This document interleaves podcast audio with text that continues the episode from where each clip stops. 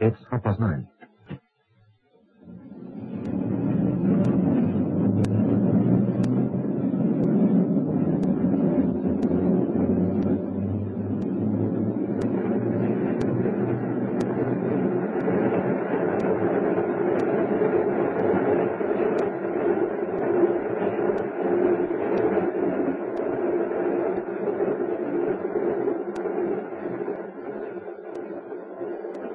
The Was two hours late. That used to happen frequently during the war, especially when the Heinkel's had been over during the night. The train was blacked out. The lights were dim. I was sharing a compartment with another officer, major of about 35. He was reading The Idiot. He smoked continuously. We spoke hardly at all. Just a word or two now and again. Above each of our seats was a notice which stated, Idle chatter helps Hitler. But that wasn't why our conversation was so sporadic.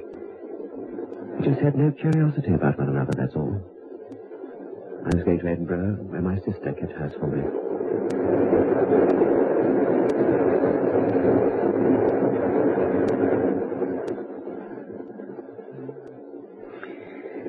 Perfect bore carrying these blasted gas masks around, isn't it? Hmm. I had just endured nine hours in a crowded troopship. For all I knew then, he might have undergone a similar experience. He said not another word for more than an hour. My watch showed me it was beyond midnight.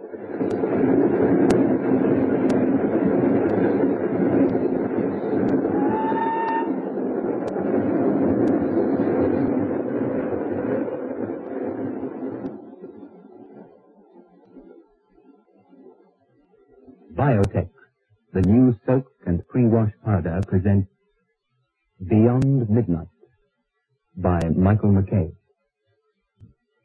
I received a letter from Mrs. Bookfights of Spoon Street, Lakeside, Cape Town during the week, and she wrote to me about Biotex. She said, my daughter's gym tunic was very badly stained, with the result she would not wear it. I decided to try Biotex, which you advertised, and I soaked the garment for a few hours, and much to my amazement, the stains disappeared. I have spoken about this product to my friends who are now using Biotex, and I'd like to say a big thank you for making this product available to us. Well, as I've been saying for a little while, Mrs. Bookfights and you other ladies, Biotex is absolutely marvelous when it comes to helping get rid of those very stubborn stains. I've kept on emphasizing that you let soaking do your washing. And you will notice that these stains just vanish by using Biotex merely by soaking overnight or for a couple of hours in warm water or pre-washing in your washing machine. It is spelt B-I-O-T-E-X.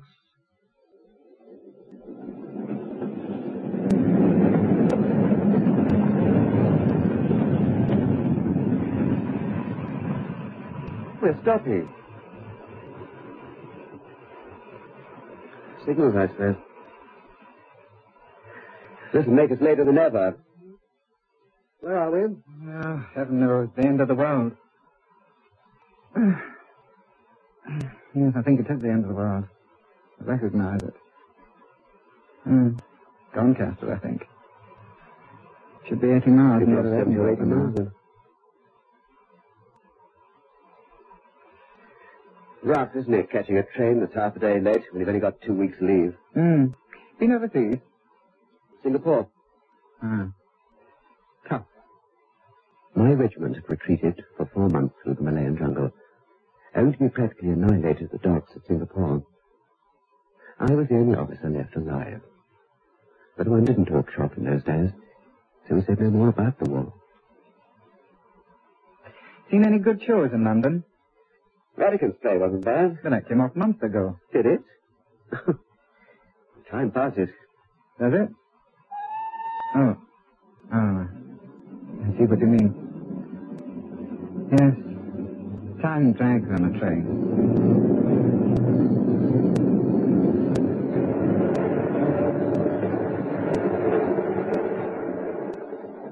I think we both went to sleep then. I remember I dreamt of cups of tea seems so long since I've had a cup of hot tea.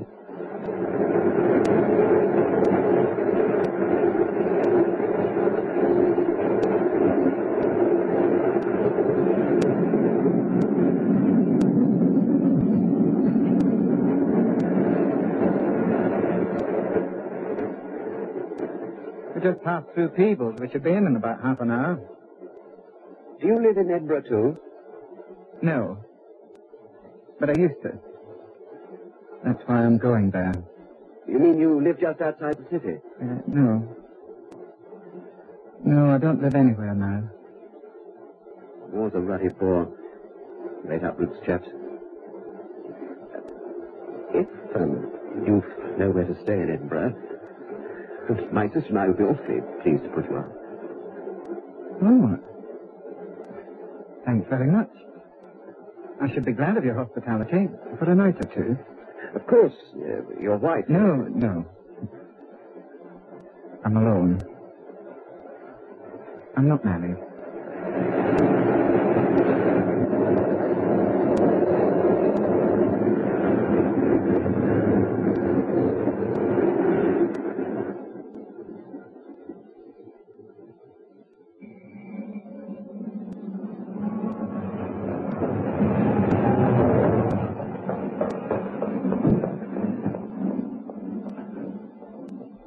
Angela was waiting for me at Edinburgh. She's wearing a rather chic hat, and the severity of her tweeds contradicted it somehow. Everything about Angela was a compromise. Her looks were striking. She wished to be the center of attraction, and yet she dressed so demurely that you would pass her without a second glance. She always had good legs, and yet the heavy brogue she always wore ruined the effects of the sheerest silk stocking. Her eyes were pretty, so was her mouth, but her chin was too heavy. Nature seemed to have thought a bit over her, I always thought. She always had a good chest, but it seemed to embarrass her, because she was always determined to flatten it like they used to in the twenties. She never quite succeeded here. Nature fought back. Major Buckle noticed her at once. Couldn't take his eyes off her.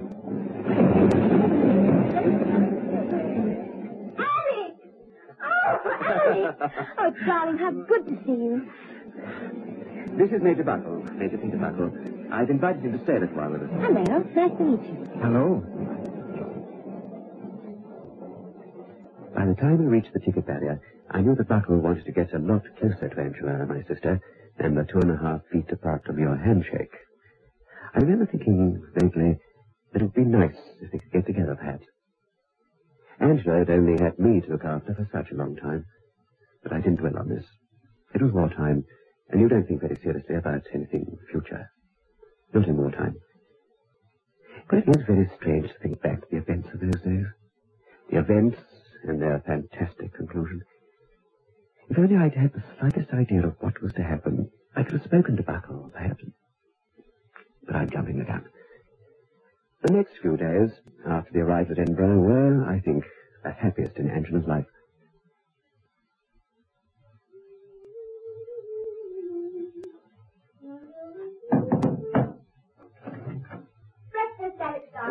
Oh. To sleep well?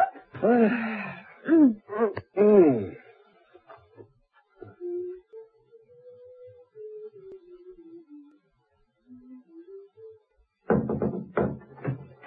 Morning, Peter. Sleep well? Uh, uh, ah, ah, like a top. Breakfast. Ah. Eggs three and a half. Just like you said. I nearly got mixed up with Alex's. He's a four-minute man. I'll just hop into the bath while you eat. Want me to scrub your back?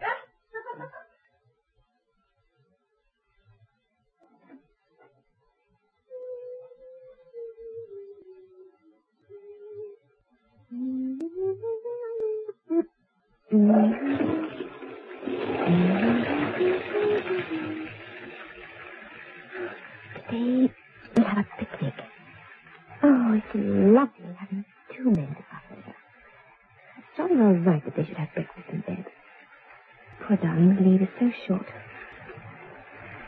Ah, I haven't felt so useful since father died.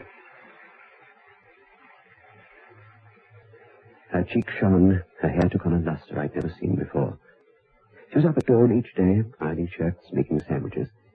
The presence of a guest in the house gave her an excuse for any luxury she planned. Picnics, fresh fruit salads. War, you'd never thought there was a war. To Angela, there was no war. Hmm. I'll fling this sponge at you, Alex, if you rinse your razor in my bath. It's a filthy trick. Oh! Buckle, what about Scratching you? me. Mmm, love hot water. Alex, no! Always rinse the razor in the bath. Habits, mustn't break habits. It's more time.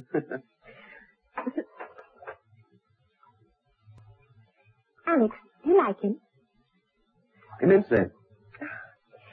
We seem to get on so well together. I can hardly believe that you only met him on a train three days ago. But he's so reticent. I hardly know a thing about him. You need to? No, not as you like it.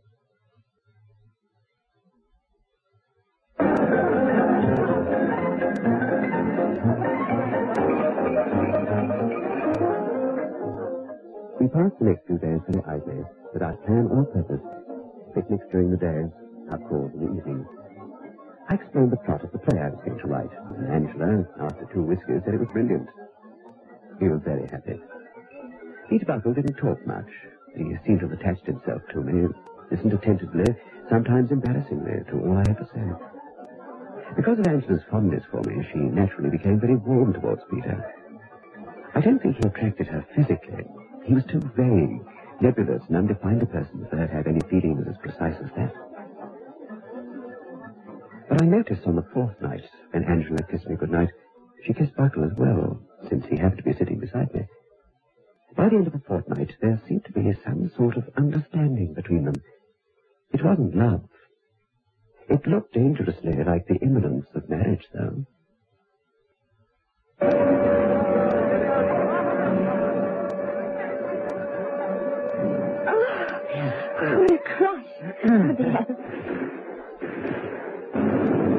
Listen.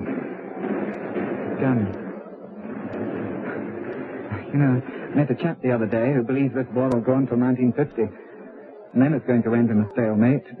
And it'll all have been an awful waste of time then, won't it? Oh, look. hmm? Poor Alec. He's asleep already. Ah. Well, that's a good idea. Oh, yes, isn't it?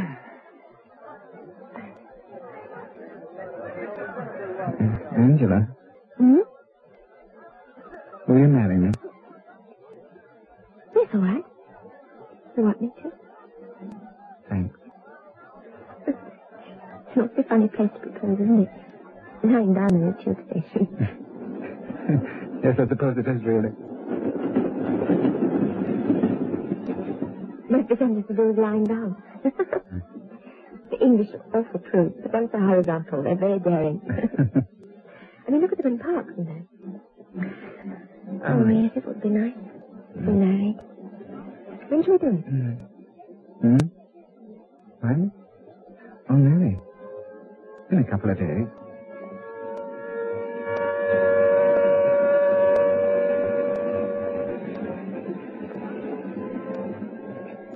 They were joined in holy wedlock two days later by special license at Caxton Hall. I gave her away, and Buckle received her. We were both slightly hilarious and a little drunk. Only Angela was serious, or sober. And now, the whole thing moved swiftly towards its odd, and I must admit, rather frightening climax.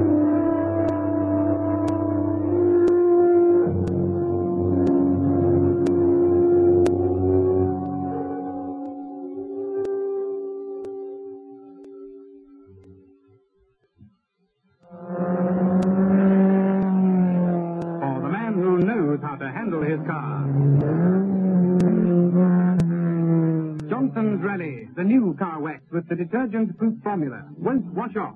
It's detergent resistant. Rally gives sure wax protection that's deep and long-lasting. And the finish is fast, very fast. Johnson's Rally Car Wax in liquid or paste form. Soak, soak, That's all you have to do. Soak, soak, just for an hour or two, you. Fine. Think so that bothered you when you use the Biotex. Amazing new Biotex acts with a biological action to soak out the stubbornest stains and loosen dirt. New Biotex is great for all textiles and synthetic whites and colors. It contains no bleach.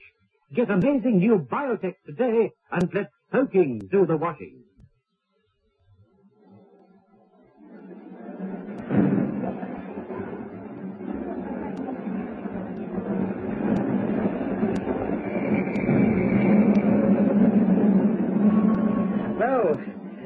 Have a jolly nice honeymoon. Send me a postcard from Brighton, won't you? Oh, Peter. Couldn't Alex come too? Hmm? Uh, yes, why not? Uh, come on, Alex. But, but I've only got a. Well, never mind. We'll pick that up later.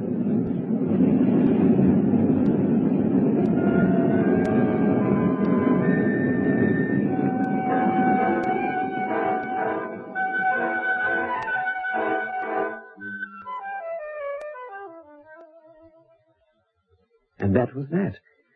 I went with them to Brighton on their honeymoon. And we took one double room and one single room at, I forget the hotel. That first morning I didn't bother to get up. I lay in bed reading until, oh, must have been 8.30. Angela knocked on my door. Hello, yes? Hello? Oh, hello, Angie. Have a good... You're up bright and early. I thought Peter would be here. Here.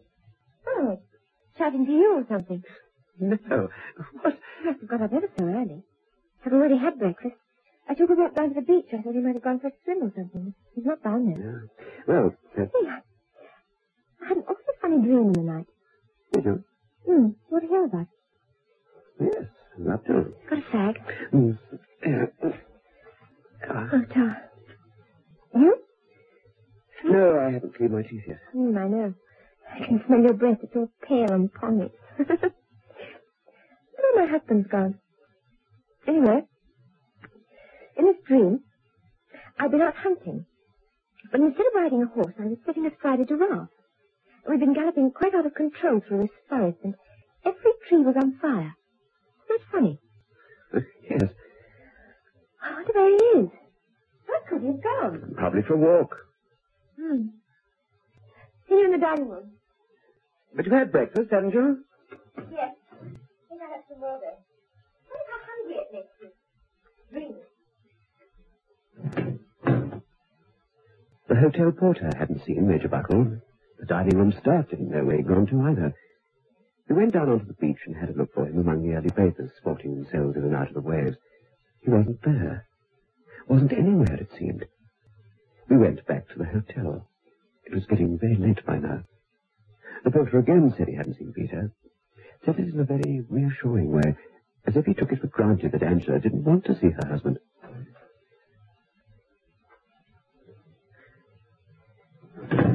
That fool of a porter thinks we're having an affair. You're afraid your husband will come and catch us red-handed. I'm sorry. I thought that might have amused you. What the devil can he be? There's no note or anything. No message. Maybe he's been called up to London by the War Office or something. Urgent business. This sort of thing happens every day.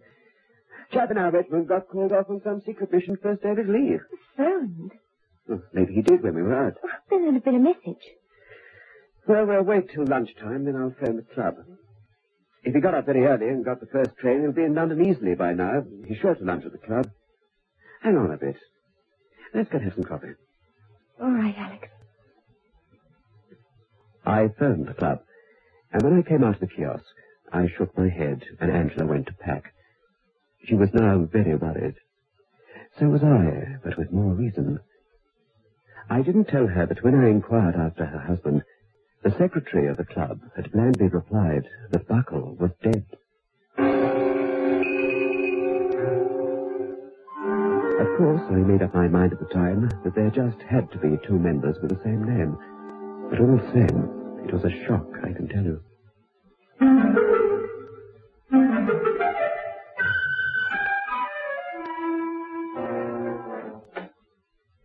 Ah, Captain McLean. Uh, thank you, Corporal. They rang from downstairs. Told me you were coming up to see me. It's good of you to meet us, Colonel Hutchinson. This is my sister Angela. Very good. Oh, how do you do? Very well, thanks. Thank you. Yes, we felt we had to come to the War Office. Uh, do sit down, please. Thank you. You see, sir, if Major Buckle's been recalled to his unit or dispatched on some mission, I really think it's only fair that his wife should be told, especially in these circumstances. What uh, circumstances? Well, uh, We were on our honeymoon. We were only married yesterday afternoon. You did say Major Peter Buckle of the Black Watch. yes, sir. Thing there, Mr. the Black Watch. well, uh, We'll clear this up, I hope. Uh, cigarette, would you? Uh, no, no, Not thank for you. me, thank you, Colonel. Hmm. Don't mind if I do. No, no, of course not, sir. Hmm. Drags on, doesn't it? You're on leave, I take it, Captain? Yes, sir. Uh, drags on. Oh, the war, yes. Well, economics, you know. That's what historians tell us. Hmm. They're wrong, the historians. Wars are not caused by economics. Not at all. Economics is their excuse. Excuse for war. The reason for war is that it destroys what we want destroyed. The status quo with which we identify our own inhibitions. War alone releases our personal relationships. It's not a necessary evil, but a necessary pleasure. Hmm.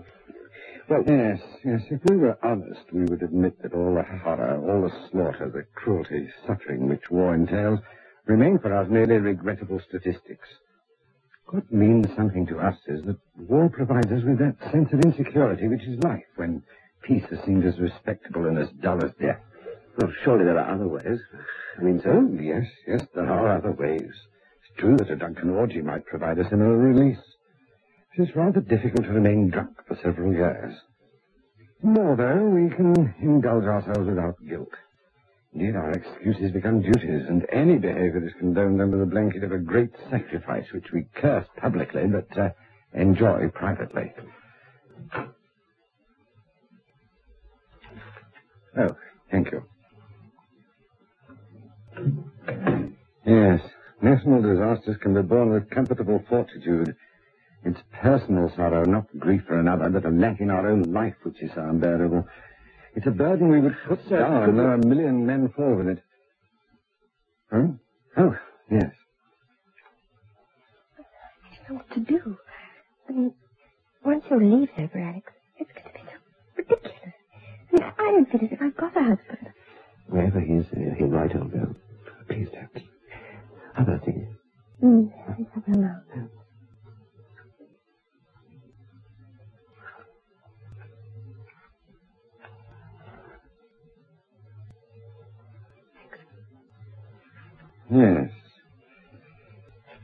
Thought it was unlikely. Eh?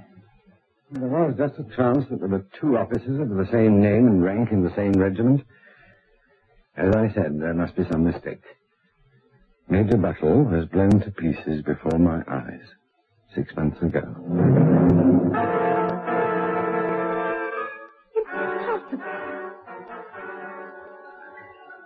A mine exploded under his car. Very little was left of Buttle, but quite enough to identify him. The man whom you married yesterday must have been an impostor, masquerading as Major Buttle. No, I'm sure he was genuine. I'd have spotted it if he wasn't. I'm sorry, Captain, but I doubt it. There are plenty of these people who pass themselves off as officers these days. You must trace this Major Buttle of yours. Intelligence will want to question him. I suppose you've got a photograph of him. Uh, did he look remotely like this? Yes, that's Peter. That's impossible, I'm afraid, madam. If you have a photograph of your husband, you can compare it with this one. I'm sure you'll see that the likeness is only enough to justify the impostor in his attempt. Have you such a photograph? No, I'm... Yes, Yes, of course. We took several snaps on I the took picnic. quite a few relics, my brother and Peter, on a picnic just outside Edinburgh. A couple of weeks ago. The film isn't developed yet. I've got it with me, as a matter of fact. Carried around all this time. I, I've been meaning to get... I think we'd better have it developed here.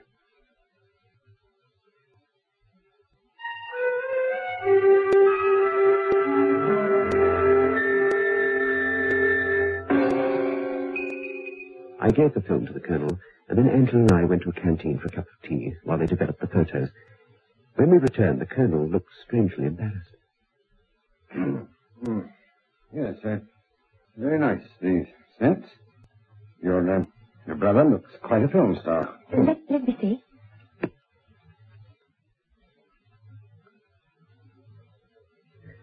And Angela stared at the prints, and then looked at me.